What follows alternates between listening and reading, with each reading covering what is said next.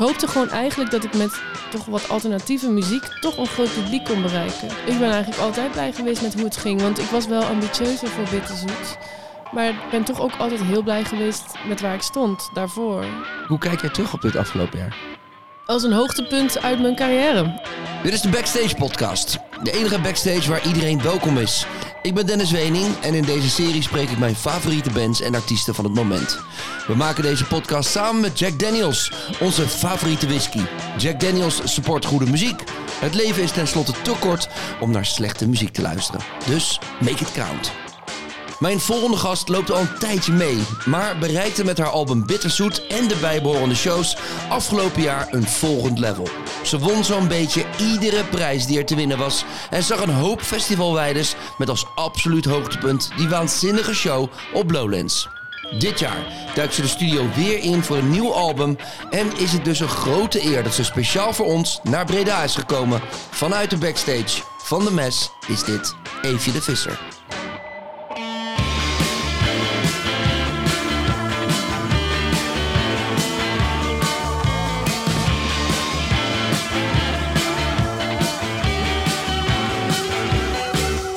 Eefje, welkom. Dankjewel. Heel leuk. We zitten hier. Uh, nou, jij komt uh, all the way from uh, Gent. Of zoals ze dan Gent noemen. Gent. Ja, ik kan het niet uitspreken. Gent. op zijn Vlaams in ieder geval.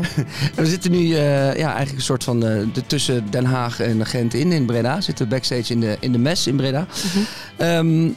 Deze podcast ben ik ooit uh, begonnen eigenlijk met het idee van, uh, van heel veel acts die zijn doorgebroken in de corona. En dat denk dan aan de eerste aflevering met Goldband, die nog nooit eigenlijk een echt fatsoenlijk festival heeft gespeeld. Uh, en dan, ja, en dan, ja, hun wisten toen nog niet wat hun te wachten stond. Um, jij hebt ook een, een heel bijzonder jaar gehad, kan ik toch wel zo zeggen. Ja, nee, zeker. Dit is natuurlijk eigenlijk voor iedereen weer het jaar dat we gewoon konden toeren. Ik heb wel zo drie tours, wat normaal denk ik verspreid is over twee jaar, allemaal in één jaar gedaan. Dat is nog nooit zo voorgekomen. Ik denk dat ik nog nooit zoveel gespeeld heb eigenlijk. Um, en moet ik ook wel zeggen dat ik ook veel meer publiek bereik nu eigenlijk. dus dat ik ook sowieso meer kan spelen. Misschien is dat het ook. Hoewel, nou ja, goed. Anyway, ik heb, ik heb heel veel gespeeld. Ja, ja. moet ik wel zeggen. Ja, want ik, uh, um, um, ik, ik zou je ik denk een maand of twee geleden zou ik je eigenlijk nog spreken. Toen was, toen was je nog net aan het einde van je tour. En uh, nu zit het in het begin van het jaar. Wat nu, heb je nu vrij? Ik heb vrij, ja. Ik heb het hele jaar niks uh, staan. Bijna niks. In ieder geval. Nou, nee, niks. Ik moet een plaat maken. Dus ik ben al wel bezig ook hoor. Maar ik moet de plaat afmaken, laat ik het zo zeggen. En ook gewoon even eruit. En ik merk ook wel dat het, het verhaal, zo gezegd, van bitterzoet echt wel uitverteld is. Ja. Ik kan dat niet blijven doen. Ik wil dat ook niet blijven doen. Nee. Ze moet ook ruimte komen voor iets nieuws. Ja, maar ben je, ben je dan ook, wat je, wat je zegt, hè, je hebt nog nooit zoveel gespeeld. Hoe kijk jij terug op dit afgelopen jaar?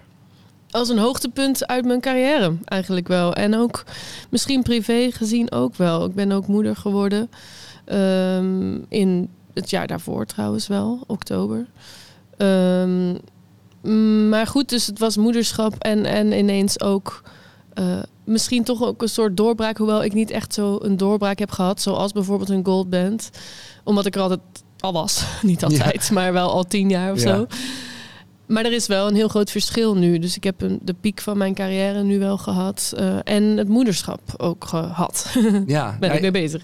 Ja, ik, je, loopt inderdaad al, uh, al eventjes mee. En dan, ja, dan komt je, je plaat uit Bitterzoet in 2020. En je hebt vier keer je tour moeten verzetten. Eén keer ook ja. inderdaad door de geboorte van je zoontje. Ja, uiteindelijk was er toen ook een uh, lockdown trouwens. Dus ik had sowieso moeten verplaatsen. Ja, ja. Hoe, hoe gek was dat om dan eigenlijk twee jaar later pas daar de vruchten van te plukken?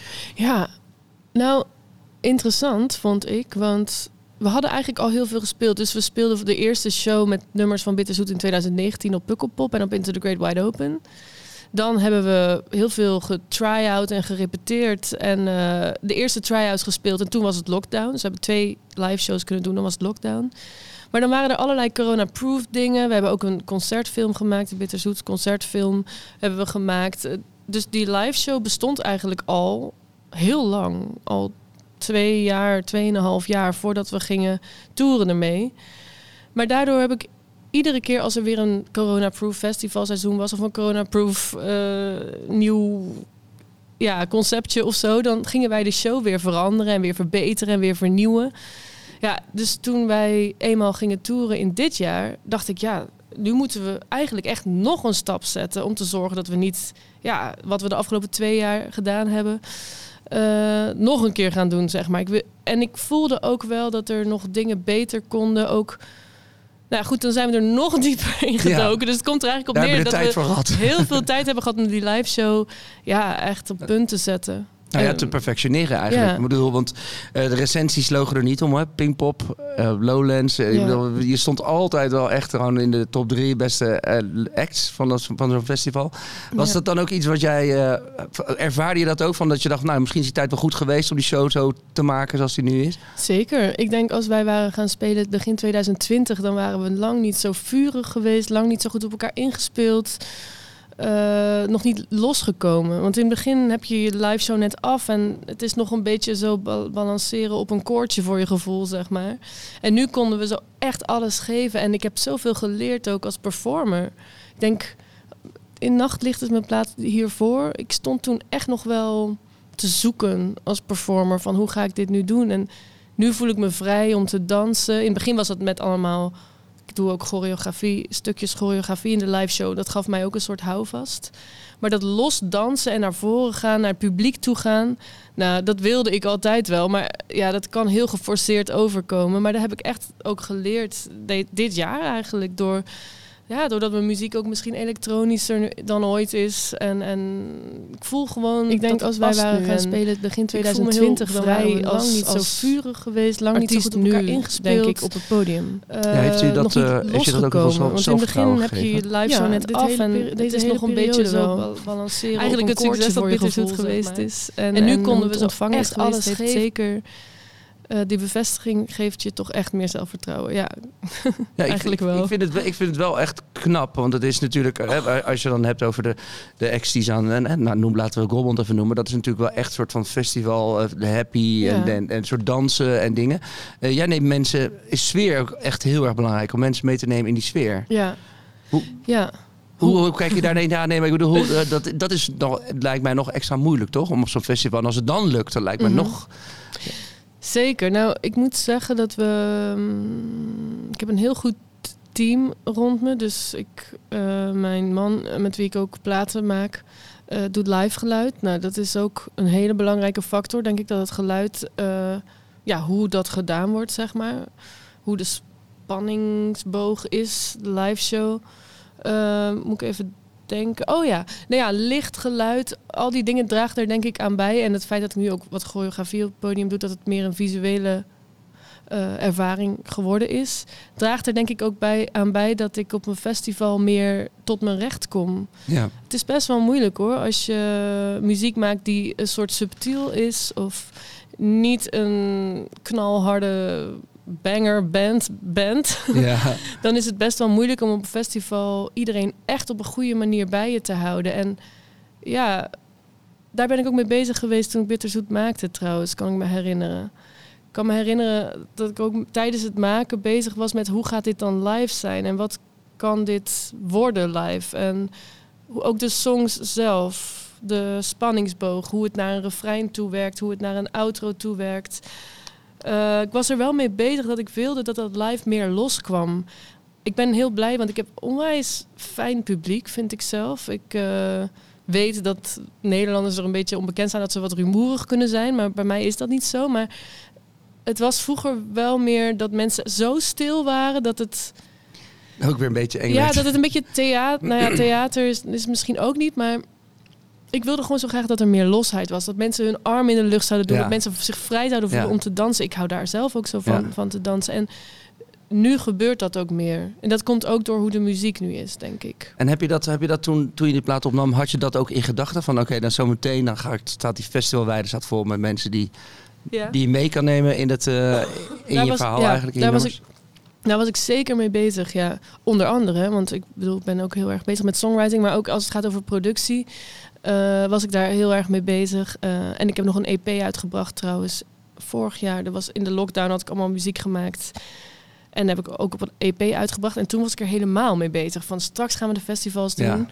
hoe wil ik daar staan? Hoe wil ik de mensen naar meenemen, eh, naar me toe trekken eigenlijk?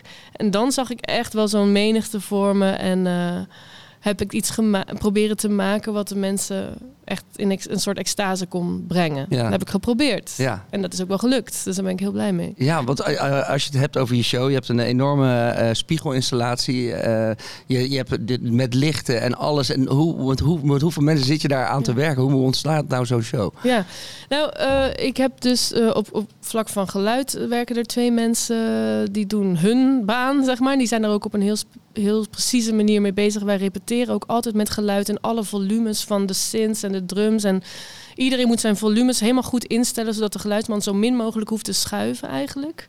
En dan krijg je namelijk dat mijn geluidsman uh, dus de kans heeft om, om, om zeg maar effectjes te doen. En, en meer echt op een creatieve manier met het geluid bezig te zijn. In plaats van zo redden wat er te redden valt met, met de volumes eigenlijk. Uh, dat uh, uh, speelt mee. Um, en ik heb een lichtman waar ik heel goed mee samenwerk, Randall Diagre. Eigenlijk, de spiegel is niet altijd mee geweest. Hè. Op Pinkpop was hij er wel, Down the Rabbit Hole bijvoorbeeld niet. Maar mijn lichtman, Randall, is echt... Ja, ik vind het echt de beste lichtman waar ik ooit mee gewerkt heb. En wij werken heel nauw samen. Dus ik heb ook mijn ideeën over de kleuren of over bepaalde... Ja, soms heb ik eens een, een idee van waar de licht moet veranderen van kleur of zoiets. En en hij is heel erg on the fly in het moment. Uh, duty gewoon, er is niks op, op tijdcode, want heel veel shows zijn nu op tijdcode. Hè. Dan wordt alles precies ingeprogrammeerd. Dat, dat is bij ons niet.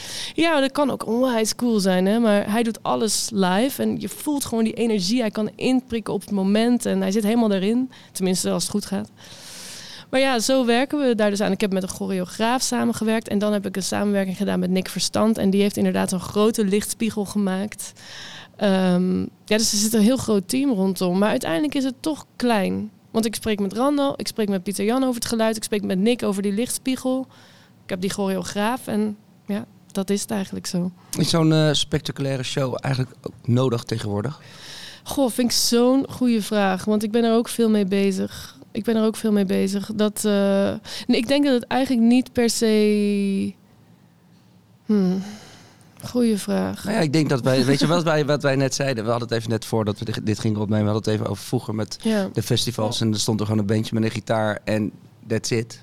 Weet ik denk ook dat het wel weer terug gaat komen. En het komt ook wel weer terug. Kijk je zo naar Wetlag bijvoorbeeld. Doen die echt een onwijze live show? Dat is wel een beetje een garage, uh, garage rock, uh, garage bandje of zo. Ik denk dat die... Wij zijn ook een generatie van mensen die allemaal van die popopleidingen hebben gedaan. Allemaal zo heel goed zijn. En ik denk ook wel eens de spontaniteit en iets niet goed kunnen, zeg maar. Ja, ja, ja. heeft ook zijn waarde. Ja. Uh, maar ja, misschien past dat nu niet bij jou. Ik, ik kijk, ik kan me wel voorstellen dat jij ook voor jezelf de lat nu wel enorm hoog hebt gelegd. Ja, nee, zeker. Maar tegelijkertijd ben ik... Ik leg de lat inderdaad heel hoog. Uh, maar het blijft een, uh, telkens toch ja, je moet je, je perfectionisme daarin wel loslaten. Want anders dan uh, zet je jezelf alleen maar dwars, denk ik. Dus ik ben wel echt bezig met ja, gewoon iets heel moois en goeds neerzetten. Ja. Meer op een gevoelsmatige manier. Ik moet wel heel dicht bij mijn gevoel blijven. Dat is wel echt zo bij, bij mijn intuïtie. Um, maar wat was nou eigenlijk je vraag? Want ik had er. Oh ja, of het nodig is om zo'n live show neer te zetten. Ik vind het moeilijk. Je, je hebt een soort tegenbeweging. Ik weet niet of je ehm, hoe heet ze nou? Van designer en zo. Uh, Aldous Harding, ja. bijvoorbeeld. Ja, die doet dat allemaal natuurlijk bijvoorbeeld niet. Het is een hele introverte muziek. En mensen die naar haar show toekomen... hebben geen behoefte aan zo'n onwijze live show. Maar ik heb soms wel het idee dat als je... Nederland is klein. Als je een Nederlandse act bent... hoe ga je dan te werk. Ja, nou ja, nee, maar dat is wel zo. Kijk, ik, ik, vind, het een, ik vind het een hele mooie ontwikkeling. Kijk, ik, ik, had het, ik zag laatst eh, op, uh, op Amazon toevallig die eh, show van Kendrick Lamar. Mm Die live, wat hij nu ook doet. Dat is ook bijna zeg maar een soort van... Uh, ja, het, vroeger was hip-hop ook gewoon een beetje... Ja. Een, paar, paar, gasten met een microfoon rappen.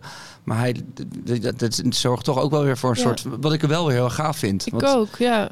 Ik ben ook geïnspireerd door, door weet ik het, Solange en Rosalia en die acts die daar met choreografie meer doen. Talking Heads is altijd en Kate Bush zijn ook altijd. eh, Ja, ik vond de Knife bijvoorbeeld vond ik ook altijd... oh ja, ja. Dat vond ik zelf, wel- daar ben ik er erg groot fan van. Maar dat Ja. was live ook juist altijd. Ging je, was je ook benieuwd wat ze nu weer gingen doen of zo. ja. En ik vind dat gevoel wel gaaf. Als ik je, ook wel, want je hebt een podium voor je neus. Mensen hebben ook ogen. Ze willen ja, ook iets zo, moois zien. En het is ook een kunstvorm natuurlijk. Eh, een, een, een decor, een, eh, eh, een live act. Het is ook een visuele kunst eigenlijk. Dat kan je doen. En als je kijkt naar de artiesten die nu nog steeds... eh, hoe zeg je dat? Als de pop-iconen van vroeger worden gezien. Zo David Bowie, nou, Kate Bush, Björk... Het zijn allemaal artiesten Ja. die op visueel vlak ook iets gedurfd hebben wat anderen niet deden. En Ja. ze waren oninwisselbaar daardoor, Ja. denk ik. En dat vind ik zo sterk eraan. Ze waren excentriek en ze waren uitgesproken en er was altijd ook iets heel interessants te zien. En, en ja, ik hou daar wel heel erg van. Ik denk niet dat ik snel terug zal gaan naar. Maar ja, ik moet eerlijk zeggen, ik probeerde altijd al wel een goede live show met een goed visueel idee erachter neer te zetten. Maar ik heb ook gewoon veel jaren nodig gehad om te leren. Ik heb ook een heel goed team rond me, ook op vlak van management nu. Ik voel me heel ondersteund. Ik heb mijn hoofd en mijn handen meer vrij om, om in het artistieke te duiken, zeg maar. Ehm, ja, en er zijn budgetten nu, ook Ja. belangrijk. Dat was er echt eh, helemaal niet Ja, want je hebt getekend bij een major met, met, eh, Ja. met het album. Heeft dat ook veel geholpen? Tuurlijk, absoluut. Ja, ik heb getekend inderdaad ja, bij Sony. En eh, ik geloof dat dat enorm veel heeft gedaan voor mij. Op vlak van promo. Ehm, ik wilde ook wel na drie platen echt zo... Ik had zo het gevoel dat mensen... En ook journalisten, of als ik op Noorderslag of zo stond... dat iedereen had van, ja, dat kennen we nu wel. Ja, ja, ja, die is er al zoveel platen, die doet ongeveer dat. We gaan naar een nieuwe act kijken. ja. En dat, dat, ik voelde gewoon, ja, maar er is, zit er nog zoveel in. Ik had nog zoveel zin om een grote stap te maken. En zonder muzikaal ook maar enige concessie te doen. Hè? Ik hoopte gewoon eigenlijk dat ik met toch wat alternatieve muziek... toch een groot publiek kon bereiken. Dat hoopte ik. En dat is gelukt. En dat is dus toch dan gelukt. Maar daar heb je wel een goed team rond je nodig. En mijn team is ook veel groter nu. Ik werkte met een heel klein mini-teampje. En nu heb ik zo heel veel mensen die allemaal voor me werken, eigenlijk Ja. in feite. En eh, ja, dat, dat helpt gewoon enorm. Want, Is dat ook veel verantwoordelijkheid eigenlijk? Ja, ja, ja. Maar je deelt je verantwoordelijkheid wel. Ja, je voelt het meer als team als dat je dan... Ja, eigenlijk echt wel. Maar het is wel een grote verantwoordelijkheid. Maar ik denk dat ik ook beter nu. Ik kan het ook een beetje beter loslaten. Vroeger was ik misschien wat meer control freak. Ik merk al wel nu dat ik het iets meer laat gebeuren. En minder bang ben dat er dingen mis zullen gaan. Of dat, dat iemand me niet goed gaat begrijpen. Of zo snap je van. Ja, Helpt het dan ook dat je, dat je met je man eigenlijk dan ook samen muziek maakt? Dat je dat een beetje kan delen? Of is het... Jawel, ik denk het zeker wel. Ehm, hij, hij is ook veel, hoe zeg je dat? Meer hands-on dan ik, denk Ja. ik. Ik ben wel wat, wat, wat meer. eh, ik ga wat trager. en hij, ja, hij, hij laat wel zien aan mij ook dat ik. mm, ja, gewoon wat sneller vooruit moet soms. En, en niet moet blijven hangen in, in, in, in twijfels over dingen. Of eh, ja, met mijn man samen geeft ook. Dat was in het begin wel even, even wennen. Ja, want hoe is dat eigenlijk zo ontstaan? Nou, wij waren al samen. En maar dan was het idee dat we dan niet gingen samenwerken. Ja. Maar ja, we zitten allebei in de, in de, in de muziek. Dus dat was, Wat voor muziek maakte hij dan ervoor? hij, hij, ja, hij maakt ook wel muziek, maar hij is eigenlijk... eh, hij was gewoon geluidsman. En Ah, hij, ja. maakt, hij had al een kleine studio thuis waar hij al wat dingen opnam. Maar nu is het eigenlijk zo dat hij denk ik 70% studio, 30% live. En hij is eh, producer, dus ook wel... Dus wij produceren dat ook samen allemaal. Dat vind ik wel, wel heel goed. Want ik heb altijd gewerkt met mensen die ik heel goed ken. Dat je ook een beetje ruzie kan maken. Ja, nou ja, dat is zo, ja. Ja, vind ik wel. Ja, ja, je moet op dezelfde lijn liggen met elkaar. En dat kan Ja. soms. eh, kan, het kan ook best wel heftig zijn, natuurlijk, als je dan samen. Want daar- je gaat. Ja. Neem je je je zoontje altijd mee als je gaat toer- gaat toeren? Oh, ik heb hem nu een heel groot deel van de tijd meegenomen. Maar dat wordt moeilijker als ze ouder worden. In het begin kunnen ze nog zo lekker eh, twee eh, uur slapen in Ja. de auto. En nu... Nou, nu ga ik niet meer spelen. Maar de laat, hij was wel mee de laatste shows in Amsterdam. Was hij mee.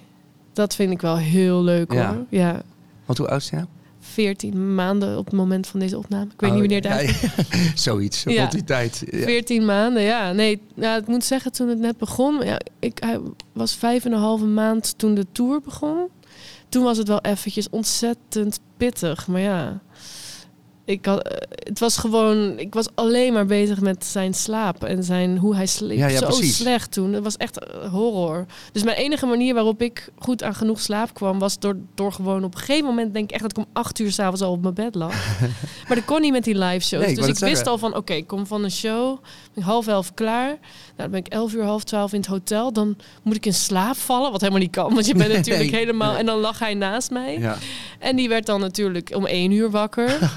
om drie uur wakker. En om vier uur wilde die gewoon opstaan. Ja. Eh, de- ja, dat, dat hebben ze soms, die kleintjes. Nou, in die tijd heb ik toen besloten dat de nanny dan ook de nachten moest gaan doen. Ja. Wat ik heel moeilijk vond in het begin. Zo je baby bij, een vre- ja, bij iemand die je niet zo goed kent, zo achterlaten. ja, maar het moest. Het moest gewoon en dat was de redding.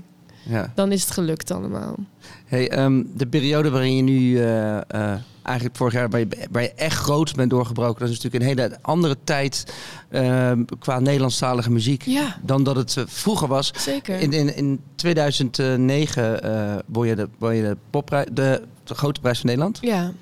Ik ga heel even terug met jou in de tijd. Oh ja. Treintje Oh, Oosterhuis, Junkie XL, Lois Lane, Gotcha, Marieke Jager, Lucky Fons de derde. Flinke namen, Sabrina Stark, Dio. Ze wonnen allemaal ooit de grote prijs van Nederland. En morgen is de 24e finale. En een van de grote kanshebbers in de categorie singer-songwriter is Eefje uit Gouda.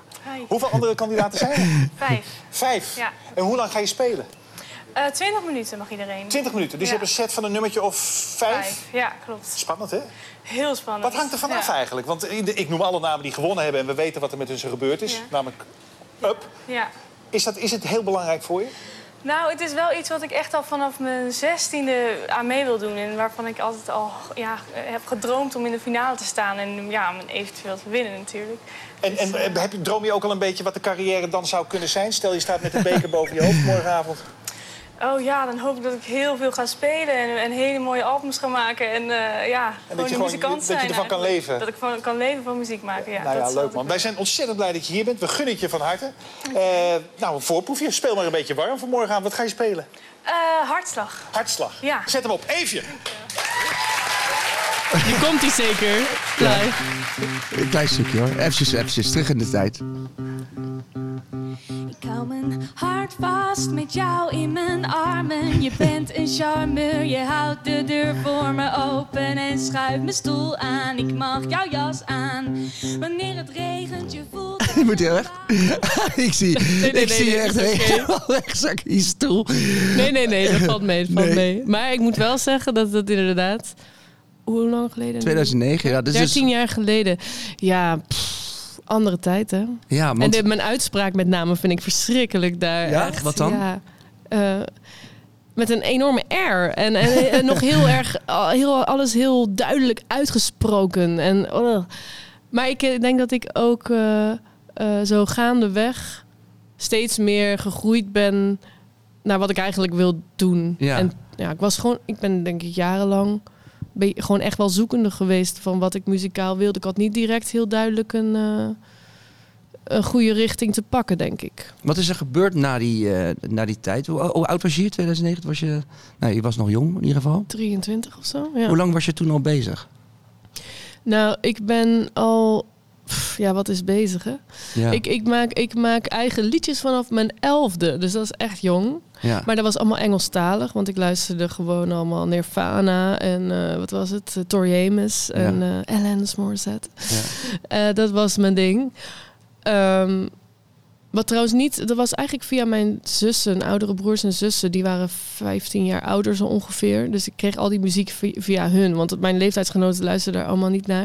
En Welke, waar woonde je toen? Ik woonde toen in Moordrecht, zo'n dorpje vlakbij Gouda. Ja. Maar je, bent geboren in Voorburg, toch? Ja, in het ziekenhuis, maar nooit gewoond daar. Oké. Dus, eh, Even Moerwijk ook? mijn- moeder komt uit de Moerwijk. Ja, uit Den Haag hebben we toch nog een beetje Uit Den Haag. Ik ben dol op Den Haag. Haagse connectie toch. Ja, enorme Haagse connectie. Zeker. Maar ouders komen allebei uit Den Haag. Eh, ik heb ook nog even gewoond. Zijn ze belangrijk geweest? Eh, Of je ge- omgeving, of qua muziek maken? Maar- Ja. Nou ja, zeker. Want mijn ouders kennen elkaar via een bandje. Want mijn vader eh, was, jeetje, ja, hij was eigenlijk ambtenaar, maar daarnaast deed hij, maakte hij koorarrangementen voor amateur popkoren eigenlijk. Dus, en we hadden dus een opnamestudio thuis waar hij de hele tijd meerstemmige eh, arrangementen aan het maken was voor koren. En dat is uiteindelijk een groot bedrijf geworden. Hij staat zelfs in het Guinness Book of Records. Oh, 2000 man samen in Ahoy, grootste popkoor ter wereld, blijkbaar. En eh, ja, nou, dat deed hij voor werk. En mijn moeder eh, heeft daar professioneel dan niet echt iets mee gedaan, maar was een goede zangeres. En mijn oom, de broer van mijn moeder, heeft mij voor een groot deel gitaar leren spelen. Mijn broer heeft me ook veel gitaar leren spelen. Ja, ik weet niet, ik weet niet beter eigenlijk. Nee, dus, dus- het begon eigenlijk ook vanuit die familie natuurlijk en thuis. En ik kreeg dan een Tascam recordertje, vier sporen. Kon ik in mijn kamer liedjes maken en opnemen. En ik deed dat zodra ik dat ding had, elke dag. Dus zo lang ben ik al bezig. En dan was ik een jaar of 15, 16 in Gouda. Heb ik toen zo wat jeugdtheatervoorstellingen muziek eh, voor gemaakt of zo. En dan heb ik eh, een tijd op de Rock Academie Songwriting gestudeerd.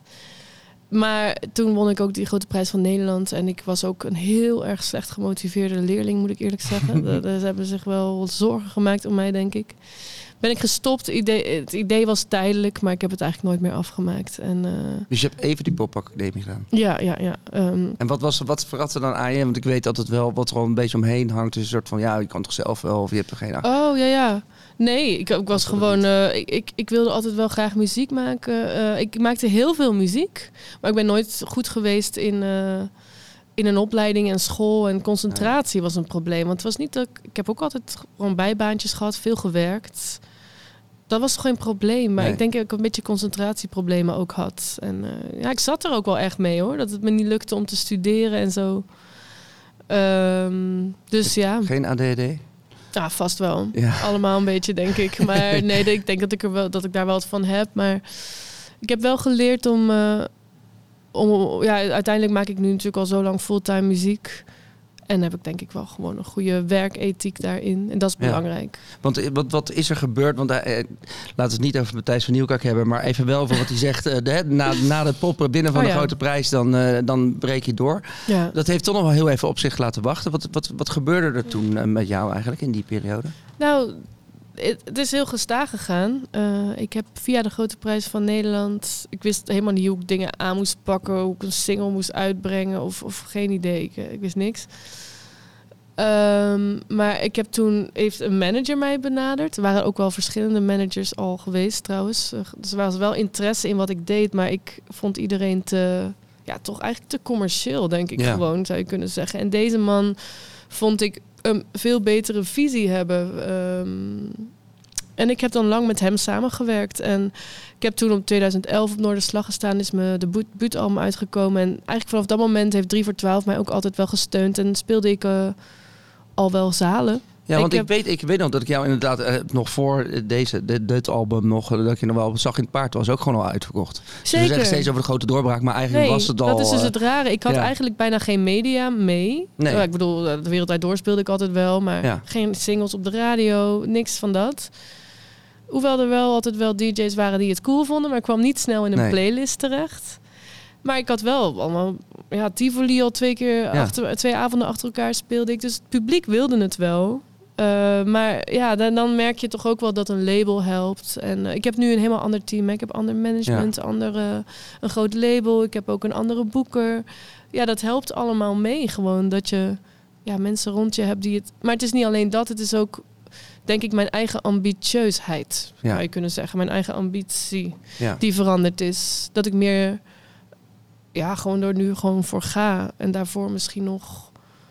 hmm, ja, Eh, maar ik niet zo ambitieus was, lijkt wel soms. Nou ja, misschien was je wel ambitieus, maar ik denk ook dat het landschap of zo, het muzikale landschap toen ook wel heel erg anders was. Toen Ja. was het, als je Nee, is speelde, was Akte de Munnik en eh, weet je wel, ja, meer dat soort muziek. De, als je Nederlandstalig zong, was het altijd gelijk dat. ja. Een beetje een klein soort of klein spinvis kunst. ook wel, hè? Nee, ja, en Spinvis was dan wel echt. Ja, ja. Spinvis was natuurlijk wel. Ja, dat, eh, dat was natuurlijk wel echt voor het eerst een soort coole Nederlandstalige album. Of zo vond ik dan zeker. tenminste. Ik ook. Ja, ik moet zeggen, heel veel mensen dachten dat ik heel erg door hem geïnspireerd was. Maar ik luisterde echt naar al die Sia en Feist. Oh ja, ik was al eigenlijk en nog steeds door bijna alleen maar Engelstalige muziek geïnspireerd. Want dan ben ik gewoon met de sound bezig. En ook hoe zij met tekst omgaan trouwens ook.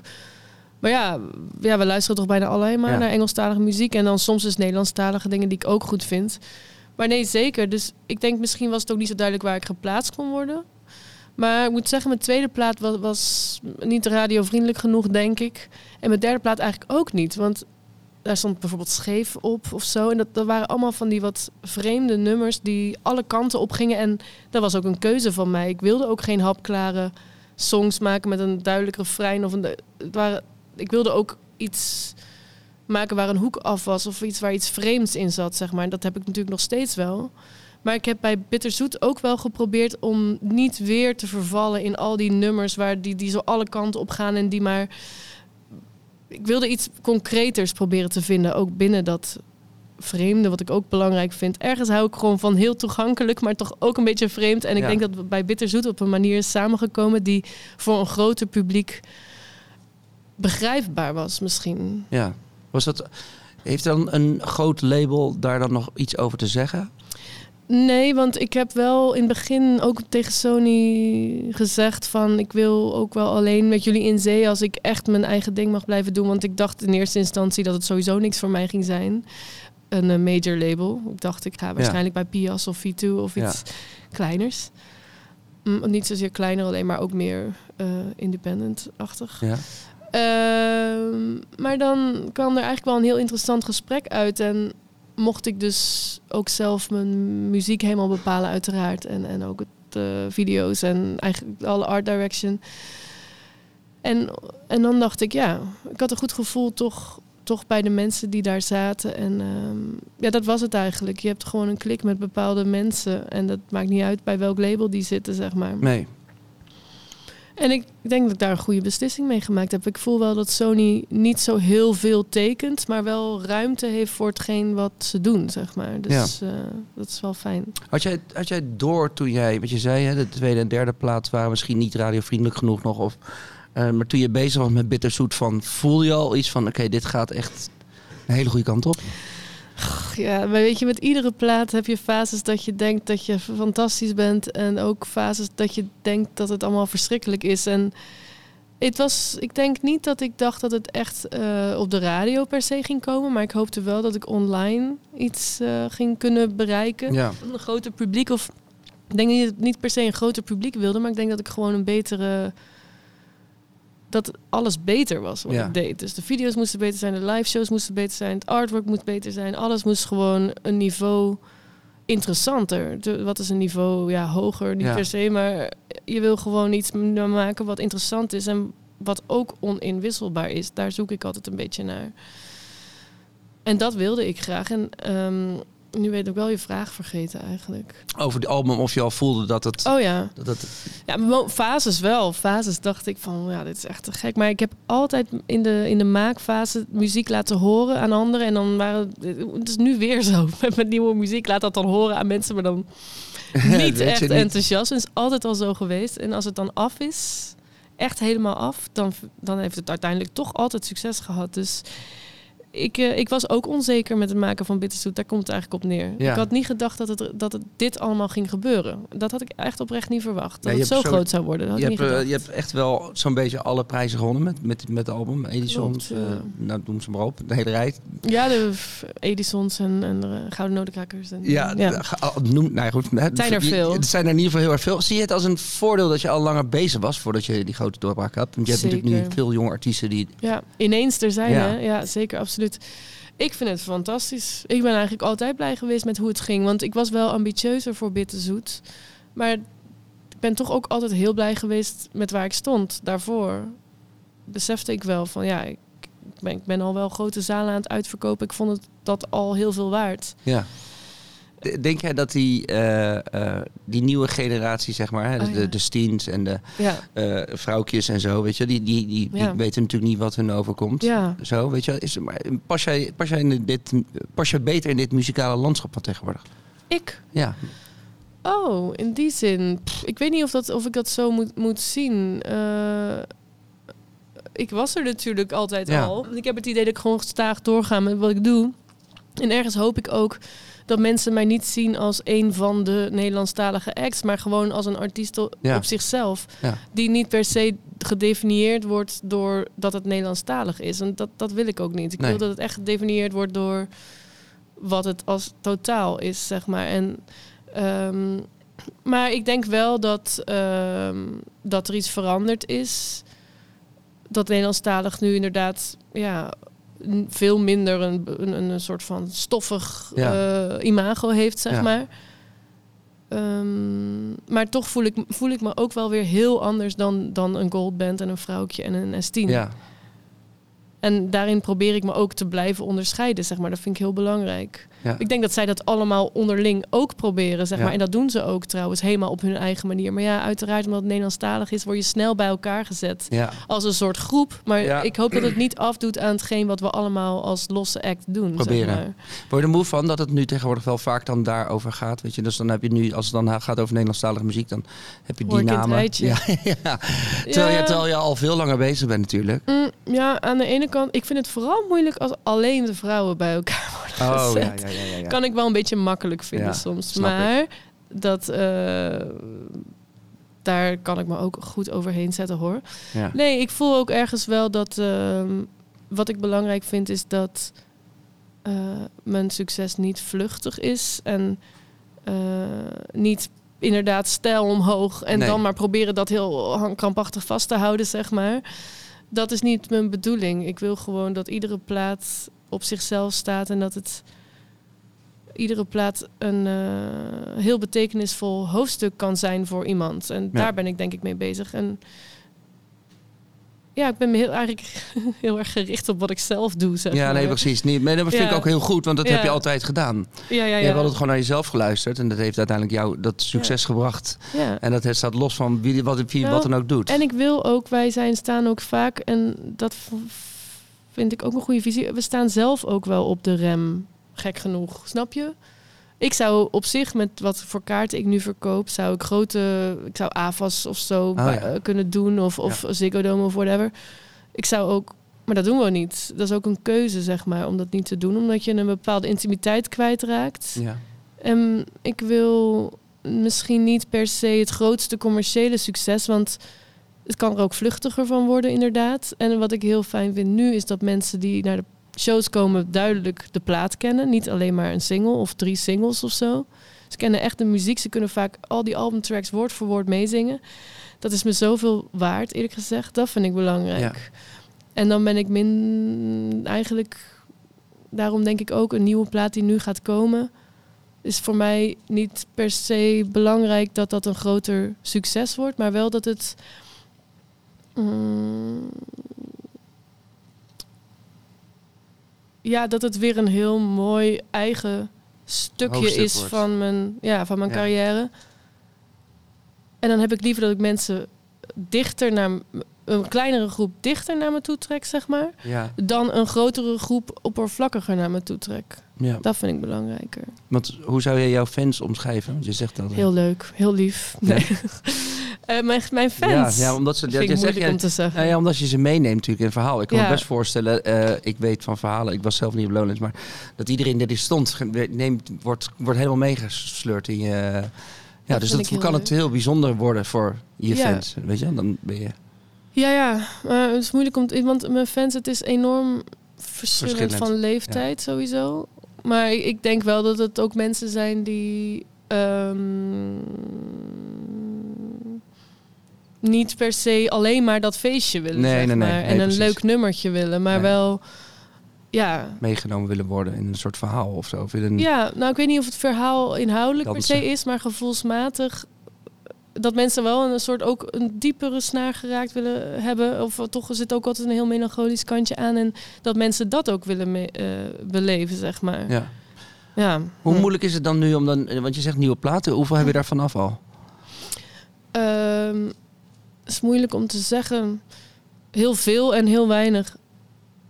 Ja, ik denk dat ik misschien op 30, 40 procent nu zit. Maar ik heb wel heel veel nummers al gemaakt. En wordt het, heb, je, heb je een idee dat het een bepaalde kant op gaat? Want je zegt al sommige dingen, weet je, van met zoet waren bij echt een soort dansachtig, weet je, dat Ja. je mensen mee kan nemen. Ga Ja. je meer die kant op of is dat durf je dat nog niet zeggen? Ik wil daar eigenlijk nog helemaal niks over zeggen. Maar ik heb wel altijd het, het songwriten en het eh, akoestische van gehouden. Het, eh, de echte goede songs en de goede spanningsbogen. En het elektronische ook. En ik wil telkens weer een interessante mix van de twee zien te vinden. Maar ik ga niet een herhaling van bitterzoet maken. Nee. Ehm, even tussen nog, eh, en dan ronden we af. Maar die, ehm, wat jij zei over de Nederlandstalige. Je zingt op een bepaalde manier Nederlandstalig, maar waardoor het ook wel internationaal kan. Dat idee heb ik de hele tijd. Omdat het gewoon bijna een soort, ja, het zit ook heel erg in de muziek of zo. En ik zag ook dat je wel optreedt in, de, in het buitenland. Ja, en ja, je website is ja. het Engels. Ja, ambitieus, hè? Ja, ambitieus. Ja, maar zo, hoe, hoe zijn jouw buitenlandse ambities? Oh ja, het is een beetje dubbel. Want ik krijg veel reacties ook wel uit het buitenland. Daarom, en Duitsland is een fijn land voor Nederlanders om te spelen. Ze kijken erg naar de Nederlandse muziekscene en de Belgische. Dus ik heb daar wel een kans gekregen ook om met een goede boeker samen te werken en wat live shows daar te doen. Ehm, maar ik ben daar ook wel realistisch in. Dat het al moeilijk genoeg is natuurlijk. En ik ben daar nog nergens. Dus ik moet dan weer al die promo-rondes Ja, ja, en al die jaren die ik hier erin heb gestoken toen ik nog geen kind had ook nog eens. Dan moet je dan opnieuw gaan doen in het buitenland. Maar tegelijkertijd hoop ik ook wel soms dat online kan er heel veel gebeuren natuurlijk. En je kan ook mensen in het buitenland bereiken gewoon door denk ik iets heel goeds te doen. En niet per se door te toeren. Maar ja, je hebt zo'n band als eh, Man I Trust bijvoorbeeld. Dat is echt via Spotify groot geworden ook. En eh, ja, wie weet zou zoiets wel kunnen. We luisteren toch ook allemaal naar Rosalia, wat we Ja. ook allemaal niet verstaan. Nee. En uh, Sigur Ros, wat niet Ja. eens een taal is. Ja, toch? Dat is nee, toch een precies. fantasietaal? ja, dat is fantasietaal, ja. Dus en mijn muziek, eh, ik maak al mijn nummers altijd eerst in, in het Engels, brabbel Engels. Maar eigenlijk maak ik al mijn nummers eerst Engels. En dat, als dat, en dat Engels is niet echt enorm van betekenis of zo. Maar als die nummers dan overeind staan, dan ga ik mijn Nederlandstalige teksten pas maken. Dus eigenlijk het idee, als je de tekst niet verstaat, wil ik dat het ook goed is Ja, ja, ja, precies. Dat blijft wel heel erg overeind. En ik, tenminste, dat idee voor mij dat de song goed moet zijn, ook als de tekst nog niet bestaat. Dat is belangrijk. En daarom hoop ik inderdaad dat het in het buitenland ook mensen kan bereiken.